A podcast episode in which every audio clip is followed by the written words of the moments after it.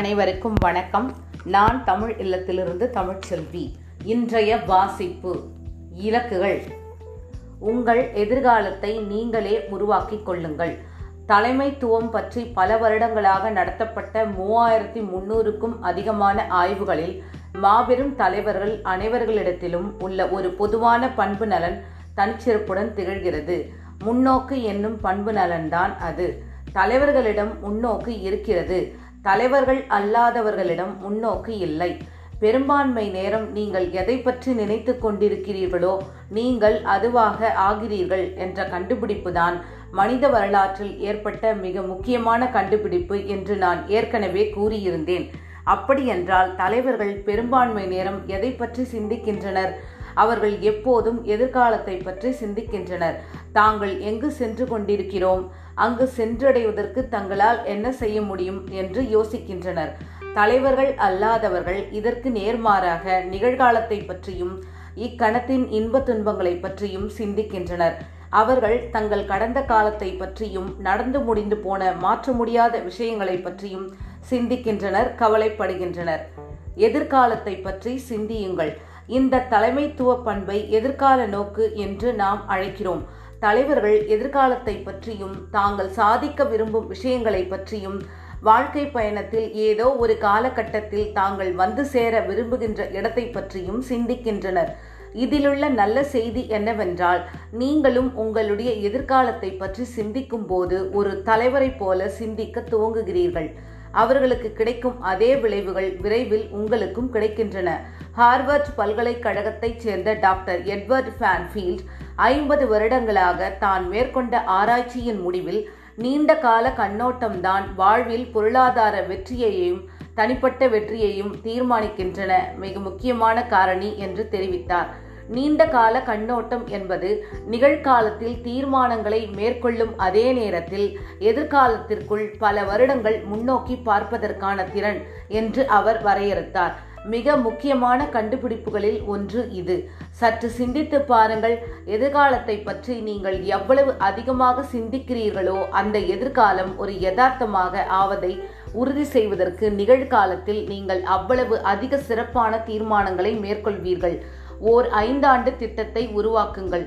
தனிப்பட்ட உத்திசார் திட்டமிடலில் ஈடுபடும் போது உங்கள் வாழ்க்கையை பற்றிய ஒரு நீண்ட கால கண்ணோட்டத்திலிருந்து நீங்கள் துவங்க வேண்டும்.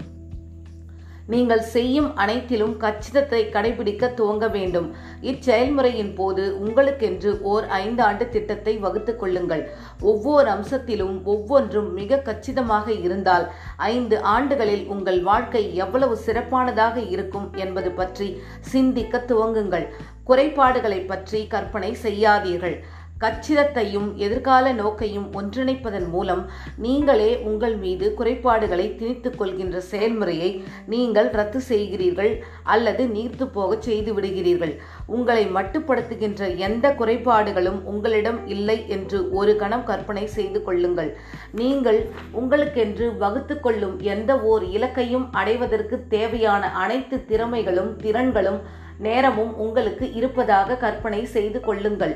வாழ்வில் இப்போது நீங்கள் எந்த இடத்தில் இருந்தாலும் சரி நீங்கள் உண்மையிலேயே விரும்புகின்றவற்றை அடைவதற்கு உங்களுக்கு தேவையான அனைத்து நண்பர்களும் தொடர்புகளும் உறவுகளும் இக்கணத்தில் உங்களுக்கு இருப்பது போல கற்பனை செய்யுங்கள். உங்களுக்கு மிகவும் முக்கியமான இலக்குகளை அடைவதை நோக்கி செயல்படும் போது உங்களை எந்த விதத்திலும் மட்டுப்படுத்தக்கூடிய எது ஒன்றும் இல்லை என்று கற்பனை செய்து கொள்ளுங்கள். திறந்த மனச்சிந்தனையை கடைபிடியுங்கள். மிக உயர்ந்த செயற்திறன் கொண்டவர்களை பற்றிய தன்னுடைய ஆய்வுகளின் முடிவில் சார்லஸ் கார்ஃபீல்ட் ஓர் சுவாரஸ்யமான விஷயத்தை கண்டுபிடித்தார். தங்கள் தொழில் வாழ்க்கையில் பல வருடங்களாக சராசரியான விளைவுகளையே பெற்று வந்திருந்த ஆனால் திடீரென்று மாபெரும் வெற்றிகளையும் சாதனைகளையும் படைத்த மனிதர்களை அவர் ஆய்வு செய்தார். அவர்கள் மாறிய கடத்தில் அவர்கள் திறந்த மனச்சிந்தனையை சுவீகரித்து கொண்டிருந்தனர். திறந்த மன சிந்தனையில் அனைத்து விஷயங்களும் உங்களுக்கு சாத்தியம் என்று நீங்கள் கற்பனை செய்கிறீர்கள். நீங்கள் பல வருடங்கள் முன்னோக்கி பார்த்து உங்கள் வாழ்க்கை ஒவ்வொரு அம்சத்திலும் கச்சிதமாக இருப்பது போல கற்பனை செய்கிறீர்கள். பிறகு இன்று நீங்கள் எங்கு இருக்கிறீர்கள் என்று திரும்பி பார்த்து என்னுடைய கச்சிதமான எதிர்காலத்தை உருவாக்குவதற்கு எனக்கு என்ன நிகழ்ந்திருக்க வேண்டும்? என்ற கேள்வியை உங்களிடம் கேட்கிறீர்கள். அதன் பிறகு நிகழ்காலத்தில் நீங்கள் எங்கு இருக்கிறீர்களோ மனத்தளவில் அந்த இடத்திற்கு வந்து எதிர்காலத்தில் ஏதோ ஒரு காலகட்டத்தில் என்னுடைய இலக்குகள் அனைத்தையும் நான் அடைவதற்கு இக்கணத்தில் முன்னோக்கி எனக்கு என்ன நிகழ வேண்டும் என்று உங்களிடம் கேட்கிறீர்கள். உங்களுடைய கனவுகளை ஒருபோதும் விட்டு கொடுக்காதீர்கள். கச்சிதத்தையும் எதிர்கால நோக்கையும் நீங்கள் கடைபிடிக்கும் போது உங்களுக்கும் உங்கள் எதிர்காலத்திற்கும் நீங்கள் கொண்டிருக்கும் கனவுகளையும் முன்னோக்குகளையும் எதற்காகவும் யாருக்காகவும் விட்டு கொடுக்காதீர்கள். சிறிய இலக்குகள் அல்லது அரைக்குறை வெற்றிகளில் திருப்தி அடைந்து விடாதீர்கள். மாறாக பெரிய கனவுகளை காணுங்கள். இந்த அண்டத்தில் மிகவும் சக்தி வாய்ந்த மனிதர்களில் நீங்களும் ஒருவர் என்பது போல மனத்தளவில் முன்னோக்கி பாருங்கள். நீங்கள் உங்களுடைய கச்சிதமான எதிர்காலத்தை உருவாக்குங்கள். நிகழ்காலத்திற்கு திரும்பி வந்து உங்களுடைய தற்போதைய சூழ்நிலைக்குள் உங்கள் சாத்தியமானவற்றை கையாள்வதற்கு முன்பாக உங்களுக்கு உண்மையிலேயே என்ன வேண்டும் என்பதை நீங்கள் தீர்மானித்துக் கொள்ளுங்கள். முதலில் உங்கள் வேலை மற்றும் வியாபாரத்திலிருந்து துவங்குங்கள். இன்றிலிருந்து ஐந்து வருடங்களுக்கு பிறகு உங்கள் தொழில் வாழ்க்கை மிகவும் கச்சிதமானதாக இருப்பது போல கற்பனை செய்து கொள்ளுங்கள். பிறகு பின்வரும் கேள்விகளுக்கு விடையளியுங்கள். ஒன்று என்னுடைய வேலை சூழ்நிலை எப்படி இருக்கும்? இரண்டு நான் என்ன செய்து கொண்டிருப்பேன்? மூன்று நான் எங்கே வேலை செய்து கொண்டிருப்பேன்?